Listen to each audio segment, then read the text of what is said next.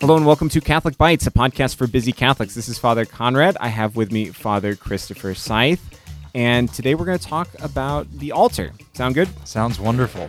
I'm going to start because this was my idea. and because he's going to dive into nerddom real quick.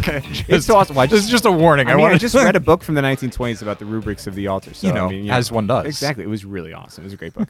um, so, one thing people don't realize, like, we know when we go into Mass that we genuflect to the tabernacle because Jesus is present there, body, blood, soul, and divinity in the Eucharist. But once Mass starts, like the priest walks in, he genuflects to the tabernacle. But once Mass starts, if he passes in front of the tabernacle and the altar, he doesn't genuflect to the tabernacle, he bows to the altar. Like the altar is the so supposed to be the central focus of Mass. it represents Jesus Christ. Exactly. You know, and that's one of the. I mean, there's a reason why the altar has a linen uh, cloth covering it, and why it's often dressed in like, uh, like at our seminary there, and and here in the chapel upstairs at, at this JP2 seminary.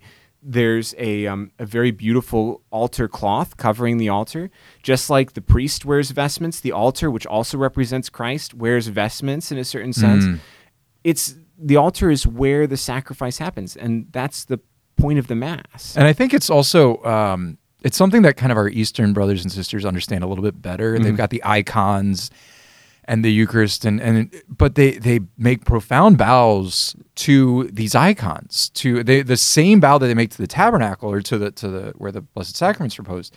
They just sort of have this more kind of just all encompassing understanding of what represents Christ. Yeah. And obviously, again, the Eucharist is Jesus Christ, body, blood, soul, and divinity. So there's something unique there. And yet we don't want that to take away from the reality of the altar as a representation of Jesus Christ. Exactly. well. Oh, and, and I think it kind of speaks to the fact that I, I was talking with some young adults recently about the liturgy. And um, one of the things that came back to me was people were very insistent and knowledgeable about the fact that they received Jesus at Mass. And that's really important. But that seemed to be the central aspect of Mass for them. And it's not actually. What's happening at Mass is the sacrifice of Calvary is happening again. We are being brought to the foot of Calvary. Not happening again. We are, we are we are participating in that one saving sacrifice Exactly. on that altar, and the altar is then the, is supposed to be the focal point. And our role at Mass is not just to receive, but to offer ourselves as well. Because that's the in in- union with Christ. In receiving, we are transformed into the body of Christ and offer ourselves in union with Him by the power of the Holy Spirit to the Father. I mean, it's this, we're part of this Trinitarian movement. Like, that's the Yeah, whole point yeah. of Mass. It's not just I get my Jesus. It's Exactly. I am transformed into Jesus and partake in the sacrifice that He is offering. Exactly, and the altar is the place where that happens, and that's why one of the great fruits of the liturgical renewal um, after the 2nd Vatican Council, and what's happening before the Second Vatican Council, and this kind of just like accelerated it, was this idea of bringing the altar out a little bit more centrally to the, where the people were, so that way we could really focus on the sacrifice that was happening on that altar. Right. Um, okay. Are we Any, any to- more on that? I was gonna. No, I have nothing more. It, Okay. You looked like you were about to just dive into something way I want more to talk. nerdy. Yeah, What I want to talk when it's about the altar. I want to talk about the rite of the blessing of an altar. Of 'cause It course. is so awesome. It's so cool, and it gives this idea of like just how important this space is. Because so like so there there was a new translation of this that came out two years ago, which was even cooler. It just like amped up the prayers even more. But so when you dedicate an altar, it's so cool. It's like the altar gets all the sacraments. So like you start the mass with the sprinkling rite, and the altar is first sprinkled, and then all the people are. So it's almost like the altar's baptism. And then Which, incidentally, like this is what they did in the Old Testament too. They'd sprinkle Yeah. it with blood, and then sprinkle all the people with the blood. and- exactly, okay, sorry, go exactly. And the altar's supposed to be stone primarily, and it's supposed to be uh, like it's not supposed to look per se like a table. It's supposed to look like an altar, which is a little bit uh, firmer. It's supposed to be directly attached to the ground. You're not supposed to be able to move it. It's this this like this firm. Uh, solid place where a sacrifice is, is taking place to model it after the altar in the Old Testament in the temple. Um, so you sprinkle the altar, and then after the gospel, they um, the candles aren't there; they're not lit. Nothing's on the altar; it's completely bare. And after the gospel, they um, uh, anoint, or no, they first they incense the altar, and so you got this big like uh, um, brazier full of fire and and incense on top of the altar, and it, it's like incense like crazy. And you sing the litany of the saints, and it's really cool. And then the altar uh, gets like the sacrament of confirmation. So you cover it. The bishop goes around and blesses it with chrism Hmm. all over the altar. You got all this chrism all over the altar.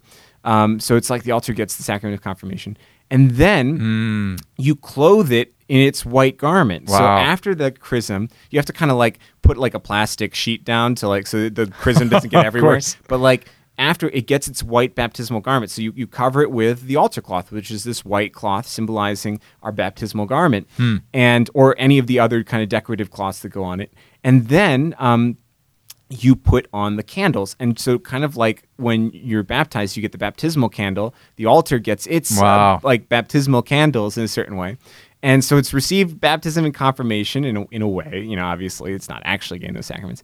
And then uh, what comes next? What comes next is the Eucharist. So Sure. the Mass, and it's supposed to be when you dedicate an altar, the first Mass celebrated there is supposed to be the the that Mass of the dedication. You're not supposed to say any masses on it before it's actually dedicated. Wow. Doesn't always happen in practice, but uh, you have this big solemn mass where the Eucharist is celebrated on this altar, and then it's uh, uh, and I forgot. Uh, there's a point where you put the relics of uh, of a martyr Sure. uh, in the altar as well to kind of sanctify uh, it, it again to connect it to the sacrifice of the Christian people and and and the communion of saints. So I just think it's the coolest ceremony. So if It's you're, neat. you know, you just spare time, you don't really know what to do, just pick up this book. You know, Yeah, pick up the rite of the. exactly. rite of dedication of an altar. Yeah. yeah. No, I, I've, I've, when I was um, head of liturgy for the diocese, I had to do like three or four of these altar Sure. dedications, and they are the most complex masses. Sure. you got things, and one time I was like super sick during it, and like I had to hide in the sacristy and then come out.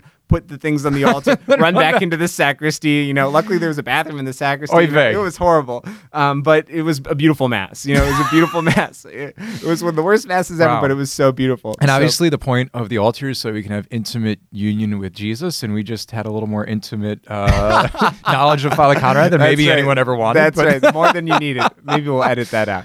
Um, it's it's it's a it's the point for all those symbols and all that ceremony is not like it's some magic formula, but it shows us, the Right. Christian people, just how important this instrument this this thing is in our churches Right. nothing else in the church is blessed like that Mm. there's no like the baptismal font just gets a little prayer and it gets blessed the the tabernacle just gets blessed It- and it really just gets blessed by putting the, the eucharist Sure, in it sure. you know um the st- statues of the saints or or the pews or the organ all that Right. stuff even the church bells they all have rites of blessing but none of them are as extensive as um as this except for perhaps the church building itself and Mm. usually it's the church building and the altar so Sure. it's all kind of wrapped together it's such an important thing it's the center of the mystery of our faith where Mm. christ really offers himself body blood soul and divinity for our sake and we offer our hearts in union with him Right. all our sacrifices all our joys